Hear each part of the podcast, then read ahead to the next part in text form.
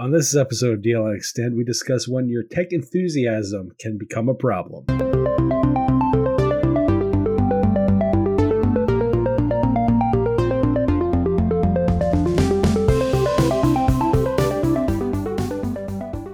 This episode of D L N Extend is brought to you by DigitalOcean and Bitwarden.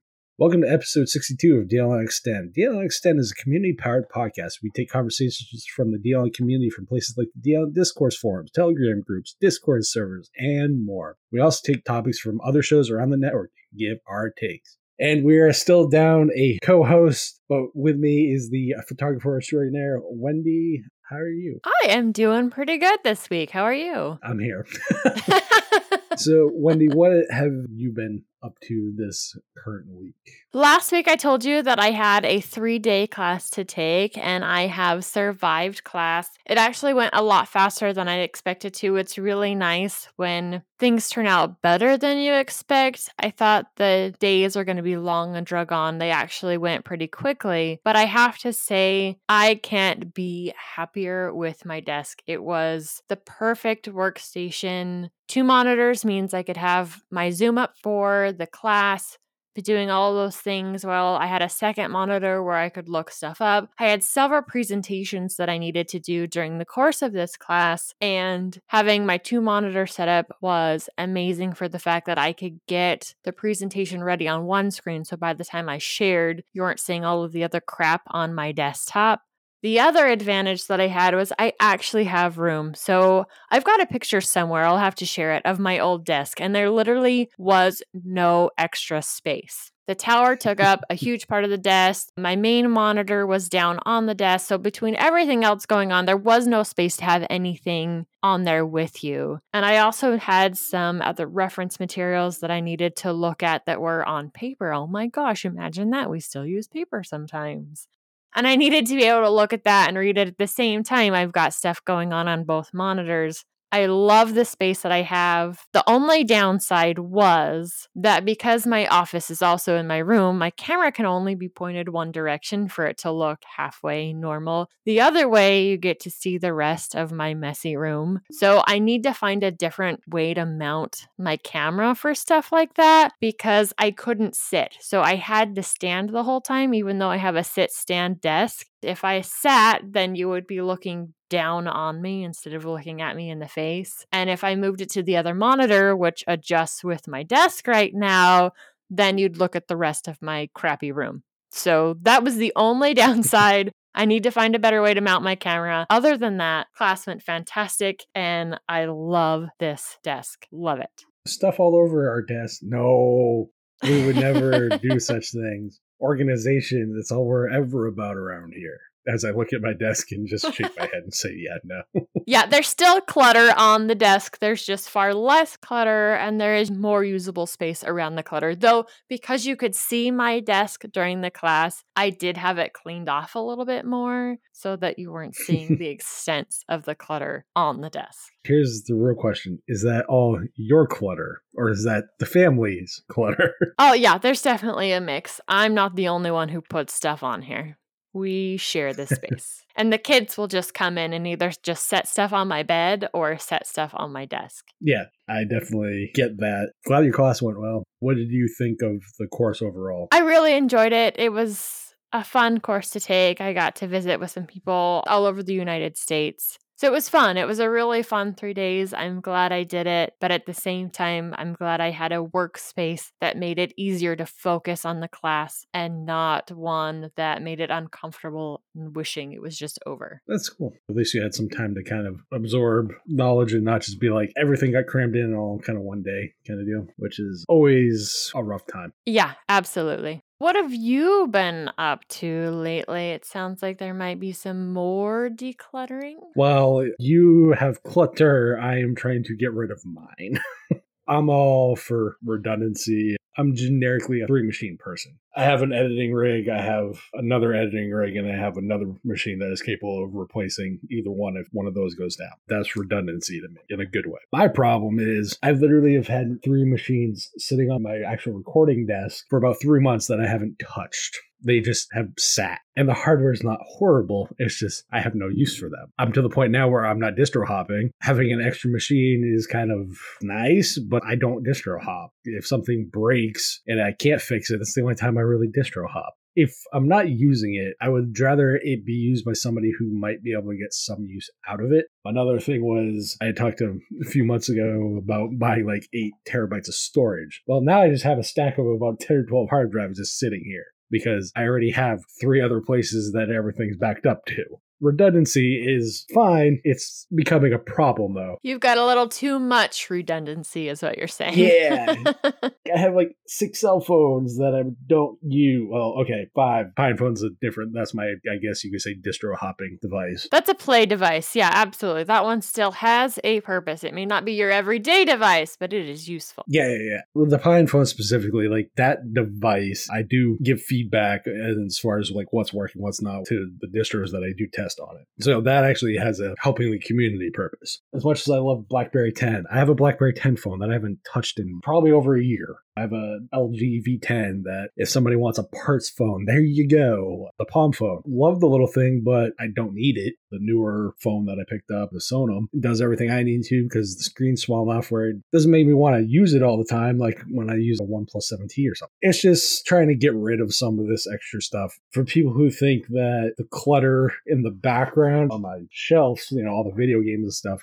we all got vices. What do you want to say? That to me is not clutter. That is a mass interest that overtakes even technology and Linux kind of stuff. Yeah. Some people are movies. Some people are whatever. In Wendy's case, lenses and cameras, and if you can justify it, why wouldn't you kind of deal, right? Half of our spare room is dedicated to my camera crap. Yeah, I can't say anything there. So we all have our vices. But yeah, I'm trying to declutter and get rid of some of the excess stuff because it's a bit much. Good luck with that. DigitalOcean is offering their App Platform Service, which is a solution to build modern cloud-native apps. With App Platform, you can build, deploy, and scale apps and static websites quickly and easily. Simply point your GitHub repository and let the App Platform do all the heavy lifting. It has support for many programming languages such as Node.js, Python, Go, P H P, Ruby, plus their support for static sites, Docker, and container images. What are the other cool things that go with this DigitalOcean App Platform service? High stability, zero infrastructure management. Run code with little to no customizations. App Platform uses cloud-native standards and automatically analyzes your code, creates containers, and runs them on Kubernetes clusters. As a D L N Extend listener and a member of the D L N community, you can get started for free. Actually, better than free, because DigitalOcean is giving you a one hundred dollars credit when you go to do.co slash DLN. Again, go to do.co slash DLN to get started with your one hundred dollars credit on DigitalOcean's App Platform. We want to thank DigitalOcean for sponsoring this episode of D L N Extend. Well, speaking of clutter, as Linux enthusiasts, Linux users, we tend to be really big tech enthusiasts, I found. I pose a question to you, Wendy, because this might mean more to you than it does me. When does tech enthusiasm become a problem? I bring this up because obviously we just mentioned that like I'm trying to declutter my crap. When does it become more of a hoarding kind of thing? For some people, tech is their thing. I totally get it. But like, when do you think it becomes a problem? I don't know. That's one of the things that you have to take on a case-by-case basis. It's a problem if you're A, not paying your other bills, of course, because you're so involved in buying more tech. It's a problem if you can't safely get through your home because there's too much tech. Those are obvious ones to say. But I know that there's people that could walk into my house, especially with all of the laptops that I have right now on the shelf in the living room that are between personal use for family and the ones that are sitting and waiting to be used for school this fall. Somebody be like, oh my gosh. And then they could walk into the spare room where I have boxes still from the hardware that I bought for the system I'm currently using, spare parts that'll go to build another system here eventually, spare parts that I have for what ifs, all kinds of stuff. And there is somebody that could say, I have too much tech. So as long as it's not A, hurting your personal relationships, or B, causing you to not be able to pay the bills you need to do, I don't see it as a problem. I get that. I guess for me, my thing has always been about, if it's not being used by me, could this be being used by somebody else? Could they do something with it? If the answer is yes, then I probably shouldn't have it. It's weird, like an altruistic kind of view, but I'm detracting from somebody potentially having a system that they could be creating content with, they could be doing schoolwork with, you know, take right. whatever kind of way you want to look at it. That's kind of how I view it. Your case is unique. One of the pictures you sent me was all the Surface devices, but you also had the stack of co-op laptops right there too. And I was like, yeah. And people say I have too many machines. The difference is every one of those machines you have has a purpose. It is being used or it is going to be used. Well, I'm looking at two right above my head on a shelf that haven't moved in probably a year and a half that have absolutely no purpose other than one's broken.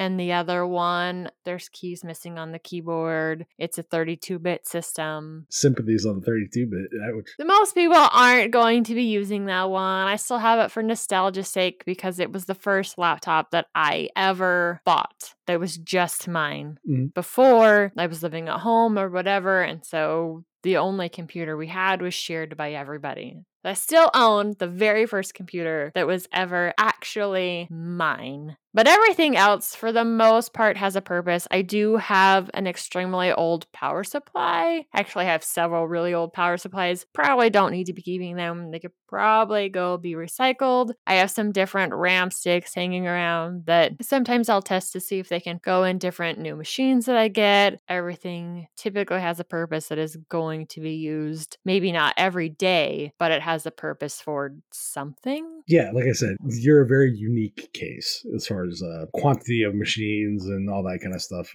I think my thing is I see it becoming a problem when the clear purpose of something is gone. And some of that has to do with how I view computers and technology as a whole. I view them very much in the tool mentality as far as this is a tool, this is your function, this is what you do. And if you're not doing any one of those, why are you around? It's kind of like having a coworker. And you have three good coworkers working their butt off doing exactly what they need to do. And you got the one sitting off to the side on a break their entire shift. And you're like, you're useless kind of deal to me.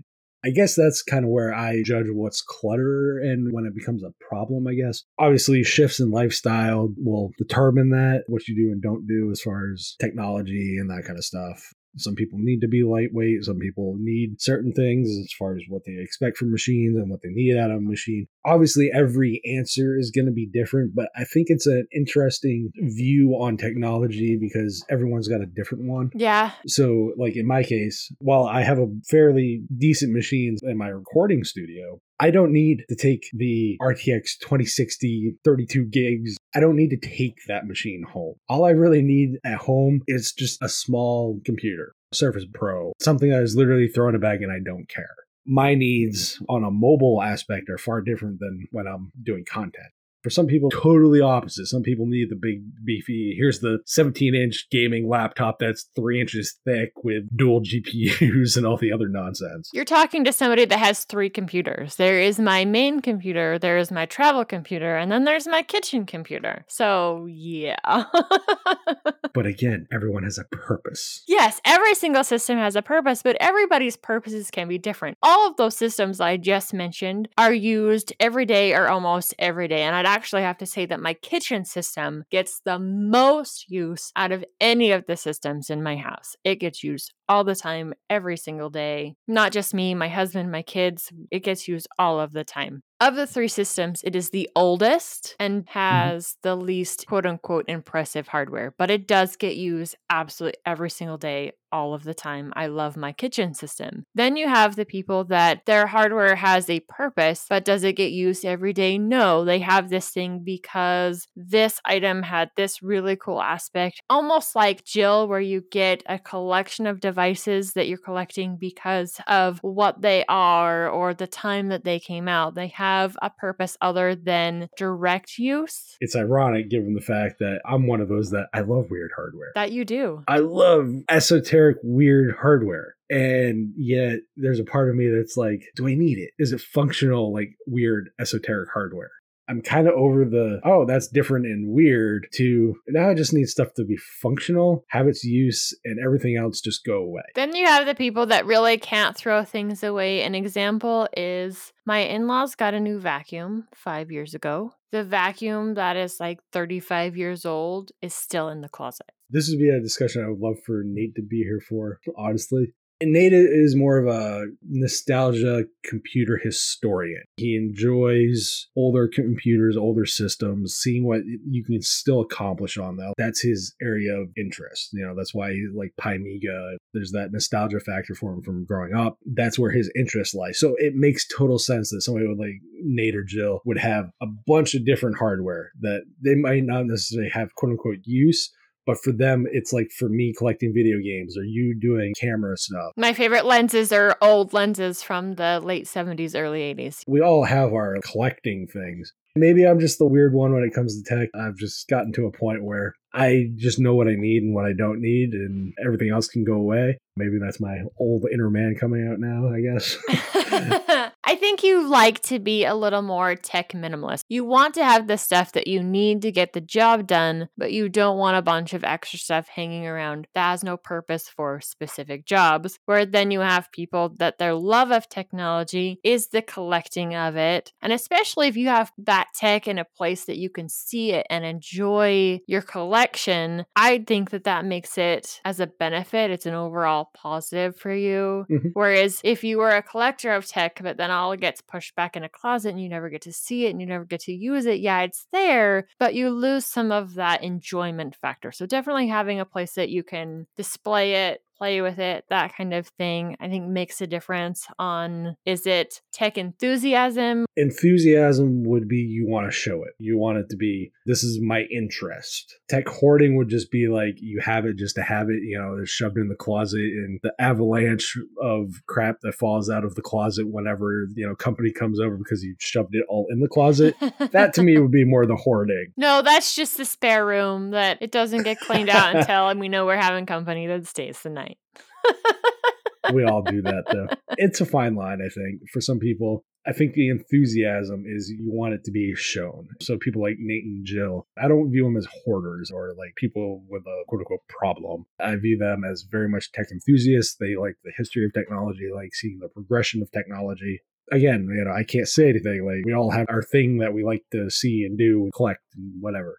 As an example, I have a industrial grade cell phone now. It's meant for first responders and people who are like oil workers and stuff. But I still have a spare phone. I also have four other spare phones, but the other four are going away. To me, having a backup is not clutter. It's redundancy. It's a, okay, phones break, things happen. That's where my line is. I think everybody's line is just different when it comes to like what they need and what they are enthusiastic about. I actually think more people should have a backup phone because we have a backup phone too. My husband and I each have our phones. My oldest daughter has her phone and then we have a spare phone. I actually even have a spare SIM card for the service that we use just in case something happens and either one of the devices needs a new SIM card and we've got to transfer stuff over to it, or a phone breaks, there's no need to panic and have to figure out, okay, how are we going to buy a phone or whatnot. There's one in the drawer that can be used to replace any phone at any time if needed.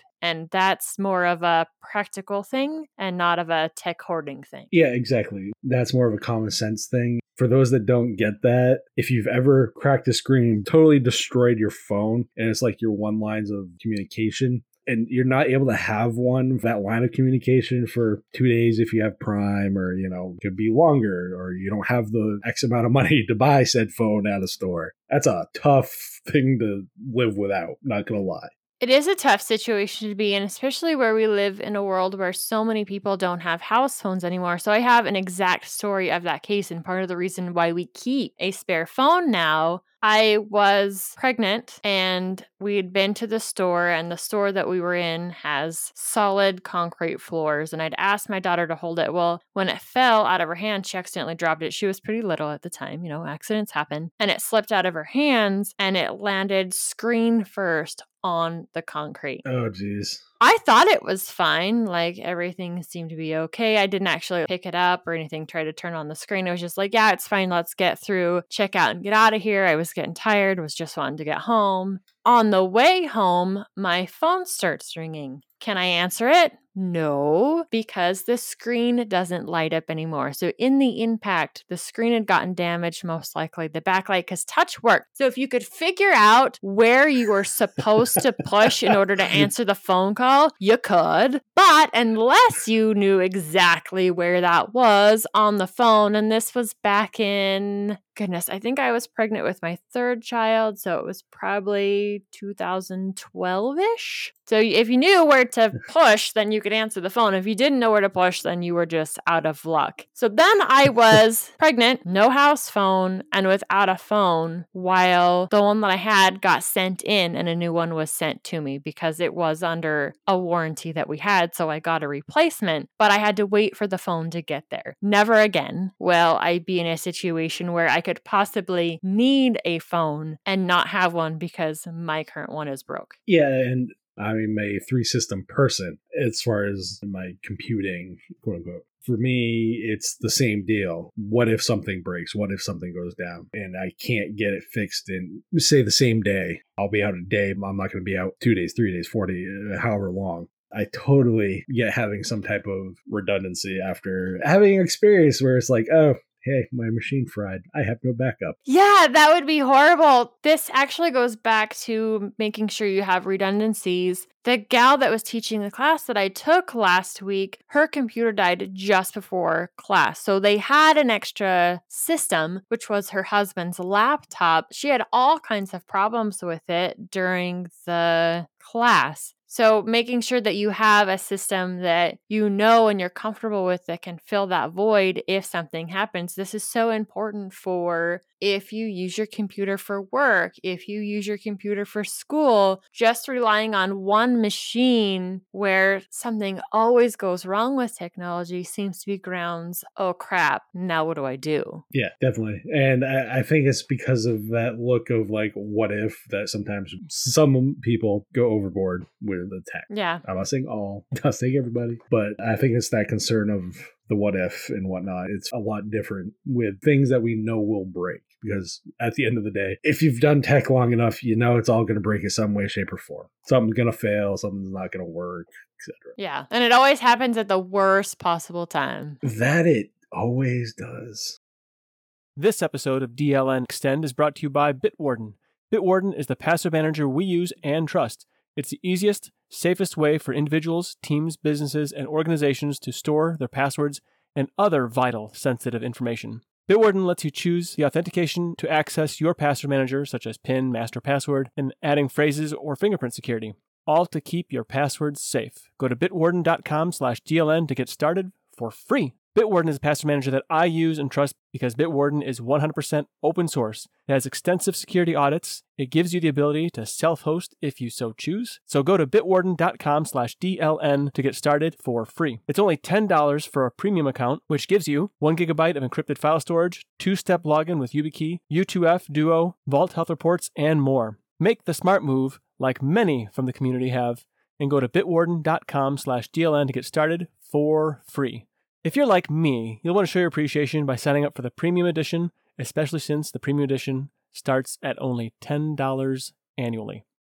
Bitwarden has saved me from getting into a serious jam numerous times. Now, you wouldn't be able to pry it from my cold, dead device. Thanks to Bitwarden for sponsoring this episode of D L N Extend. Speaking of choices and lines that we draw and where we go and don't go, there was a conversation that was in the Discourse forum about mail providers. I don't mean physical mail, I mean email. And it was, I believe the one was Proton versus, I'm not even going to attempt to butcher the name. There will be a link in the show notes for the topic because I don't do butchering of names. They were going back and forth about ProtonMail and this other encrypted email service. And Wendy, you had a particular take on this. I have not used either one of the services that they were talking about on the discourse form. When I was looking for something to replace the Google email that I'd been using for just about everything for a while, wanting to switch to something definitely more private where I wasn't feeling like my emails were being used as advertising data, Yannick had given a list of some different ones, and one of those in that list was MailFence. So I've now been using it since October of two thousand eighteen. It is open P G P end-to-end encryption, password encrypted messages, you can do digital signatures, there's integrated key storage, two-factor authentication, secure access through the transport layer security, S S L, T S L encryption. Now, if you're using the free version of this, and there is a free version, your overall inbox size isn't extremely big. You're still getting a secure free email account. So it's got five hundred megabytes of emails that you can have, five hundred megabytes worth of documents, but you still have the encryption and a two-factor authentication, plus support for it. All of my kids needed an email account directly associated with them for the charter school that we went through as part of our homeschool plan last year. And this is a great way to do that because they didn't need a whole lot of email storage. There practically wasn't anything coming to them. They just had to have an email, and it fit that purpose perfectly. They do have several other options. Entry level, five gigabytes of emails. You can have up to ten aliases, twelve document storage, three groups. And at their paid level, then you can use additional applications in order to access your email address. If you were just using the free version, then there is no using it other than directly on the website itself. So that's the advantage. One of the bigger advantages, if you are paying for it, is access to use it outside of the web application itself. I personally have their quote unquote ultra fifty gigabytes of emails, seventy gigabytes of document storage, though I really don't store documents on there. You have, of course, your encryption, two-factor authentication, custom emails, all of that fun stuff. But I pay thirty dollars a year. That's it, thirty bucks a year to have this private email. And I've absolutely loved the stuff that they do. If you do like to have your calendar and documents and contact groups all inside your email, they do have all of that stuff built in. I haven't really used any of that myself. I just use it for having private messages. Now, do I still have a Google account? Absolutely. If there's some place that wants my email and I don't want them to have my good email, basically it's junk, I send them to my Gmail account. Everything else that's important gets my MailFence account as far as personal emails goes. I use ProtonMail personally for most of my stuff. Do I still have a Gmail account? Yes, I do. Does all my crap go to that one? No. My important stuff goes to my ProtonMail account. Right. But you said it was only thirty dollars for the quote unquote ultimate plan or whatever? Yes, thirty bucks for a year. That's it. I'm definitely going to have to look at that because I just use the free account on ProtonMail and it's only five hundred megs of storage, one hundred fifty messages a day and limited support. It, it's the typical what you would expect kind of free account stuff. Right. You go up to the monthly, which is five dollars a month, is five gigs, one thousand messages a day, labels, custom filters and full. Send encrypted messages to external recipients. Use your own domain. Up to five email aliases. Priority customer support. Visionary, which this would be more in your line because I'm assuming you have the fifty gigs because you deal with photos, which are absurdly big in size. They only offer twenty gigs, up to fifty email addresses, ten domains, multi-user support up to six, no sending limits, and all the other typical stuff. Though, in fairness, they do include uh, Proton V P N rolled into the monthly, so eh, still pricey. I mean, you're talking about three hundred sixty dollars a year, give or take. You said it was five bucks a month? No, no, no. That's for like the plus support. If you go with the equivocal plan that you have, through MailFence, which is thirty dollars a month. Oh, yeah. Big difference there. Yeah. I pay thirty dollars a year. So if the same plan, yeah, that's a huge difference. Huge difference. Now, I'm assuming the extra cost is the fact that they include Proton V P N yeah. in that thirty dollars a month. But still, that is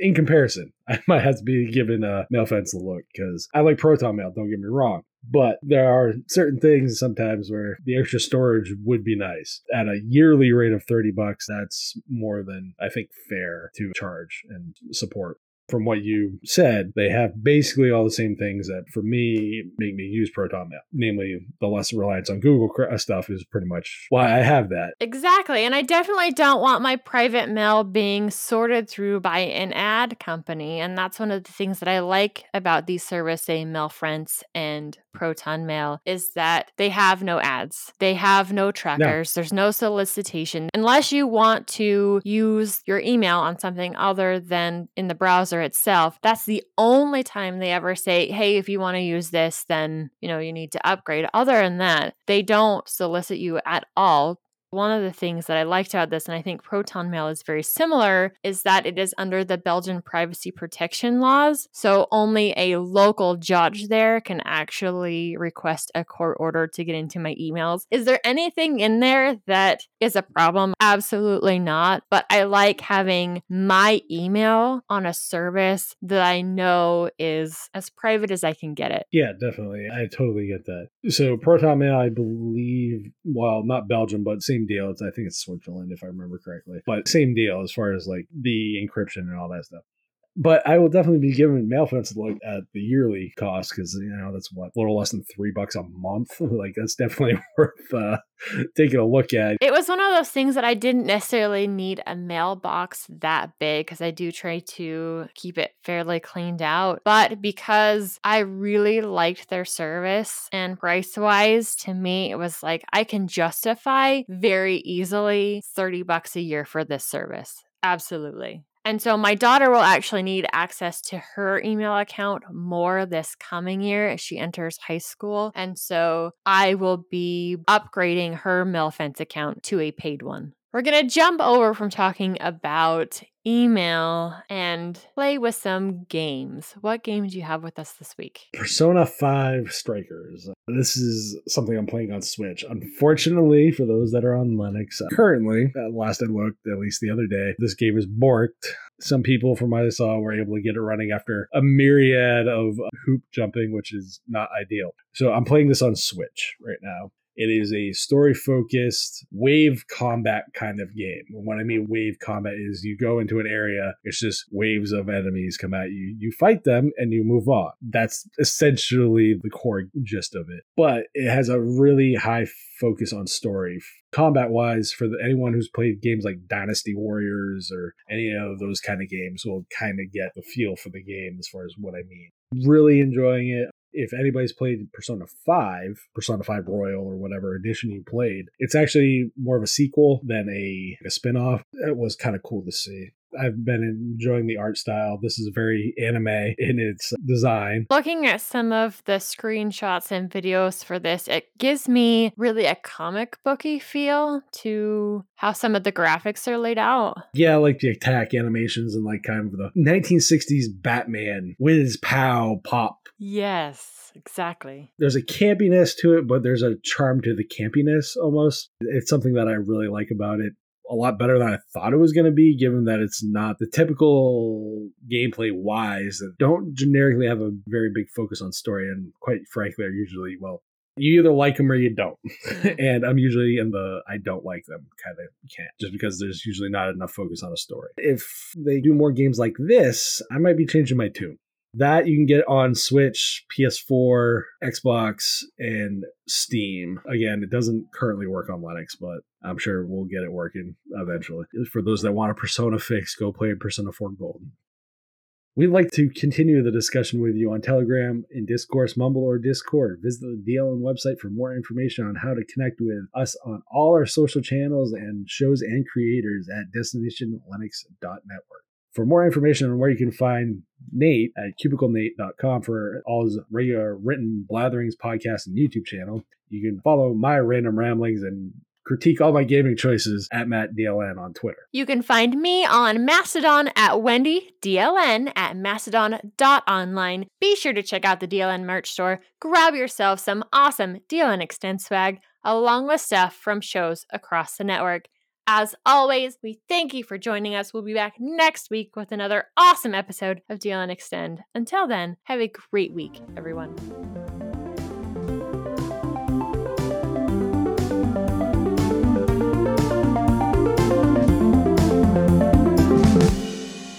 All right.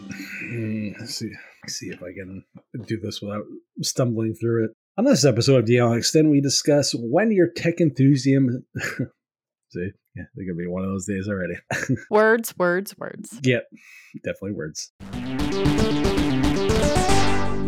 Oops, Matt Naughty number one. Uh. Yes, yes, absolutely. There's going to be naughty tags in this one again. Did I have any last week? No, there were no naughty Matts. I was going to say, I was pretty sure I was pretty good last week. Yes, I did. I've never used either one of the surfaces that...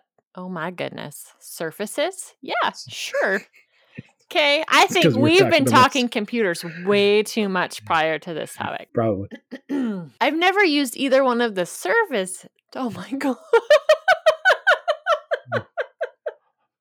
Sir, Surface. Sir. Oh, wow. I can't say the word, services. word, word, word. Services. Not surface. It's a service. Blah. Service. Uh, service wow. Okay. Okay. Okay. Okay. We will try this again. I'm not guaranteeing it's going to work, but we'll try it again. Hey, no guarantees. It was Yannick that said, here's a list of some different ones. And one of the ones he recommended was MailFence. MailFence? Oh, I didn't realize we were going, I didn't realize we were going medieval, but okay.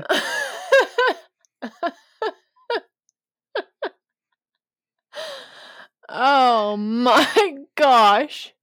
Wow. Did, so, did somebody not have enough coffee? I have only had half a cup of coffee. And the worst part is I'm already laughing hard enough to cry, and I normally don't wear makeup, but I decided to put some makeup on today and did it before the show, so it was done before leaving the house after the show, and I'm really wishing I wouldn't, because like half my mascara is going to be running down my face from laughing at my own mess ups. So there. Oh my gosh. So I'm going to take that one almost from the top. Words are done. Yeah, I was going to say words. Words, words, words, words, words.